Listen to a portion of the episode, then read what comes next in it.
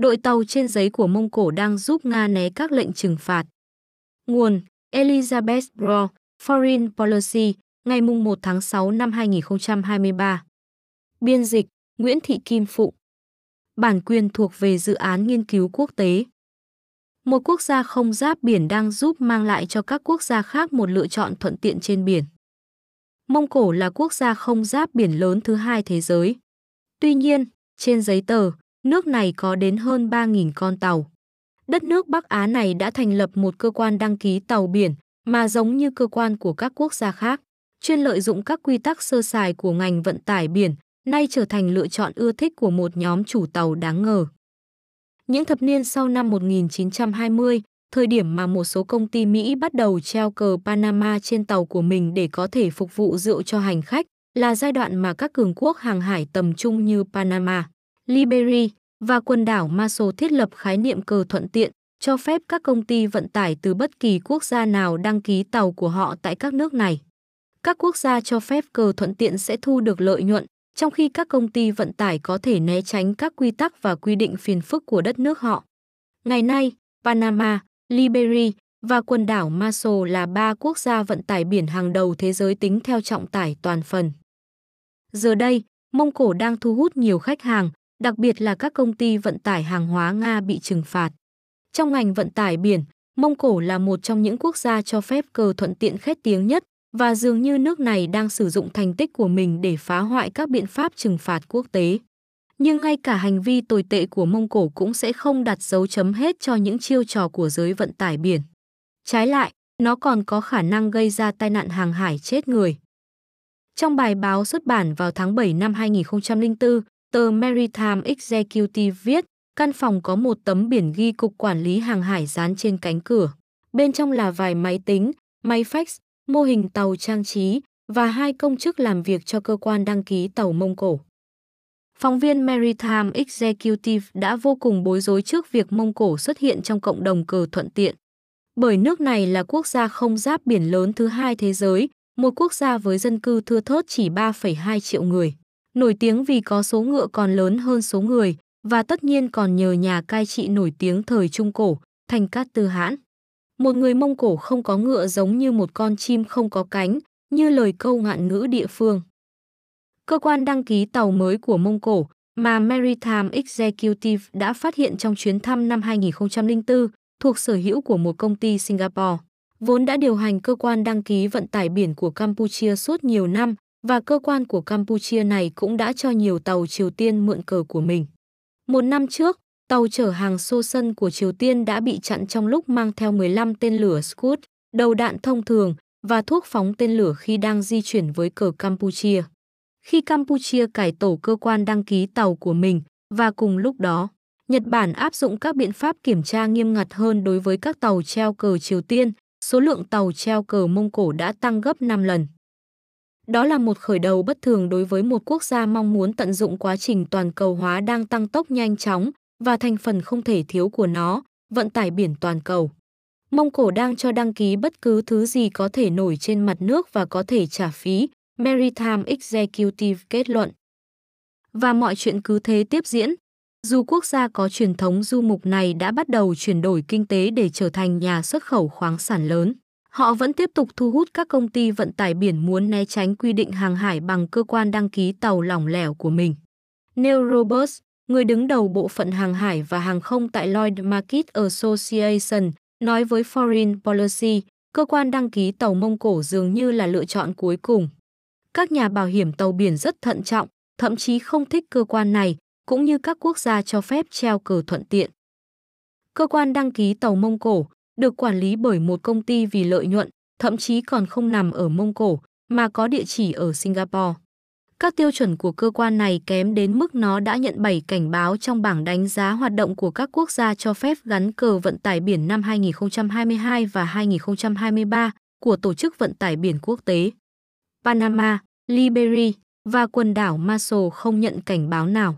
Trong báo cáo thường niên gần đây nhất của mình, Tokyo MOU, một tổ chức đa phương giám sát an toàn hàng hải, đã đưa Mông Cổ cùng với Togo, Sierra Leone và Dominica vào danh sách đen.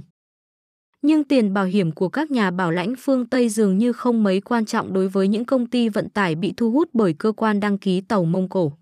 Tính đến hôm nay, cơ quan đăng ký tàu Mông Cổ đã cho đăng ký khoảng 3.000 tàu, với khoảng 500 tàu đăng ký thường xuyên. Dù Mông Cổ là một quốc gia không giáp biển, nhưng tổng trọng tải và số lượng tàu đăng ký treo cờ Mông Cổ còn nhiều hơn so với một số quốc gia giáp biển. Cơ quan này tự hào giải thích trên trang web của mình. Trong những tháng gần đây, cơ quan đăng ký tàu Mông Cổ đã có thêm một loạt tàu mới. Công ty điều hành tàu biển có trụ sở tại Mumbai, Gatik Ship Management, đã bị liên bang Saint Kitts và Nevis, một quốc gia cho phép treo cờ thuận tiện, hủy đăng ký treo cờ của 36 tàu sau khi có thông tin cho rằng Gatic đang sử dụng chúng để vận chuyển dầu bị trừng phạt của Nga. Nhưng không hề gì, Gatic đã nhanh chóng đăng ký ít nhất 4 trong số 36 tàu, gồm hai chiếc tên là Horai và Mercury, ở Mông Cổ, theo báo cáo của Lloyd's Intelligence. Các tàu vi phạm lệnh trừng phạt khác của Gatic hiện đã được đăng ký tại cơ quan của Cộng hòa Gabon, có trụ sở tại các tiểu vương quốc Ả Rập Thống Nhất. Michel Bokman nhà phân tích của Lloyd's Intelligence, người đầu tiên báo cáo về các vụ chuyển nơi đăng ký tàu, nói với tôi, khi đăng ký các tàu của mình với Mông Cổ, ga tích thực sự đã xuống đến đáy. Nhưng họ cũng đang gửi một tín hiệu vô cùng khiêu khích tới giới vận tải biển.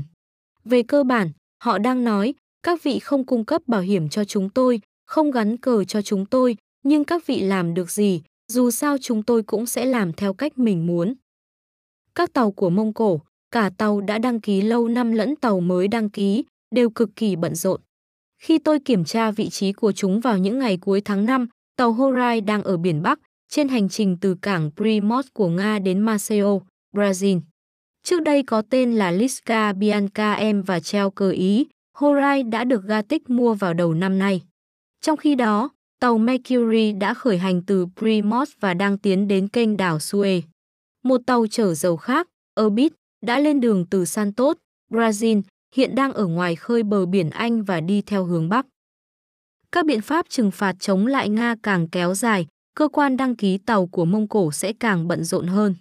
Dù các quốc gia cho phép treo cờ thuận tiện có uy tín như Panama và Liberia có thể không ủng hộ các biện pháp trừng phạt Nga, nhưng cơ quan đăng ký tàu của họ sẽ không dám tham gia vào các hoạt động quá rủi ro đối với các công ty bảo hiểm phương Tây và có thể khiến họ bị phạt bởi Văn phòng Kiểm soát Tài sản nước ngoài thuộc Bộ Tài chính Mỹ, cơ quan quản lý các biện pháp trừng phạt của Mỹ. Ngược lại, một quốc gia có uy tín bị xếp vào hàng thấp nhất như Mông Cổ sẽ không bận tâm đến việc xây dựng danh tiếng hoặc các mối quan hệ trong giới vận tải biển. Cụ thể là vì nước này không có ngành vận tải biển. Thay vào đó, cơ quan đăng ký của họ chỉ đơn thuần là một công cụ tạo ra tiền mặt và các tàu hiện được đăng ký thông qua cơ quan này vẫn có thể được bảo hiểm hàng hóa bởi một công ty nhà nước của Nga. Bokman nói, nếu người ta phát hiện một lỗ hổng trong quy định, nhiều công ty vận tải sẽ sẵn sàng nhảy vào. Có rất nhiều cách để trốn tránh các quy tắc hàng hải quốc tế. Sự tồn tại của các quốc gia cho phép treo cờ thuận tiện mang ý nghĩa vượt xa việc thực thi các biện pháp trừng phạt. Theo Công ước Liên Hợp Quốc về luật biển, phải có mối liên hệ thực sự giữa chủ tàu và cờ tàu. Ví dụ, một chủ tàu Mỹ nên treo cờ Mỹ trên tàu của mình. Nhưng vì thế giới đang thiếu một cảnh sát hàng hải, tổ chức hàng hải quốc tế hiện không có quyền hành pháp, nên việc coi thường Công ước Liên Hợp Quốc đã trở nên phổ biến. Ngày nay, ước tính gần 3 phần tư đội tàu buôn của thế giới đang ra khơi dưới những lá cờ thuận tiện. Các quốc gia cho phép treo cờ thuận tiện hầu hết là các nền kinh tế mới nổi và gồm cả hai quốc gia thành viên EU, Sip và Manta, và nhiều nước trong số này được cho là sẽ thoái thác trách nhiệm trong các tai nạn và các cuộc khủng hoảng khác. Lượng ammonium gây ra vụ nổ kinh hoàng ở Beirut 3 năm trước đã được vận chuyển trên một con tàu Nga nhưng treo cờ Moldova, một quốc gia cho phép treo cờ thuận tiện. Chủ tàu gặp rắc rối nên đã bỏ mặc con tàu ở Beirut, còn Moldova chọn không hành động. Cuối cùng, các nhà chức trách Lebanon phải loại bỏ hơn 3.000 tấn ammonium nitrat trên tàu vì sợ chúng sẽ chìm cùng con tàu và gây ra thảm họa chết người. Sau đó, các nhà chức trách Lebanon dường như đã quên mất lượng chất nổ chết người mà họ đang nắm giữ và nó đã phát nổ. Các con tàu ọp ẹp đang chở dầu và các hóa chất nguy hiểm khác của Nga dưới cờ Mông Cổ cũng là những mối nguy nổi trên mặt nước. Chúng là những tai nạn đang trực chờ xảy ra, Bốc Man nói. Cơ hội duy nhất để đảm bảo tuân thủ các quy định hàng hải là các quốc gia phải tiến hành kiểm tra ngay khi các tàu này cập cảng. Nhưng người Nga không có động cơ để kiểm tra các con tàu này, bà nhận xét. Thay vào đó, các con tàu này sẽ đi vào các đại dương trên thế giới. Nếu chúng bị hỏng hóc hoặc gặp tai nạn, như trường hợp tàu chở dầu Pablo treo cờ Gabon vi phạm lệnh trừng phạt hồi tháng 4. Cơ quan đăng ký tàu Mông Cổ với số lượng nhân viên từ 11 đến 50 người sẽ khó có thể hoàn thành nghĩa vụ của quốc gia cho treo cờ. Khi đó, các nước thuộc bên thứ ba sẽ phải giúp đỡ. Thành Cát Tư Hãn sẽ nghĩ gì trước danh tiếng quốc tế hiện tại của đất nước ông?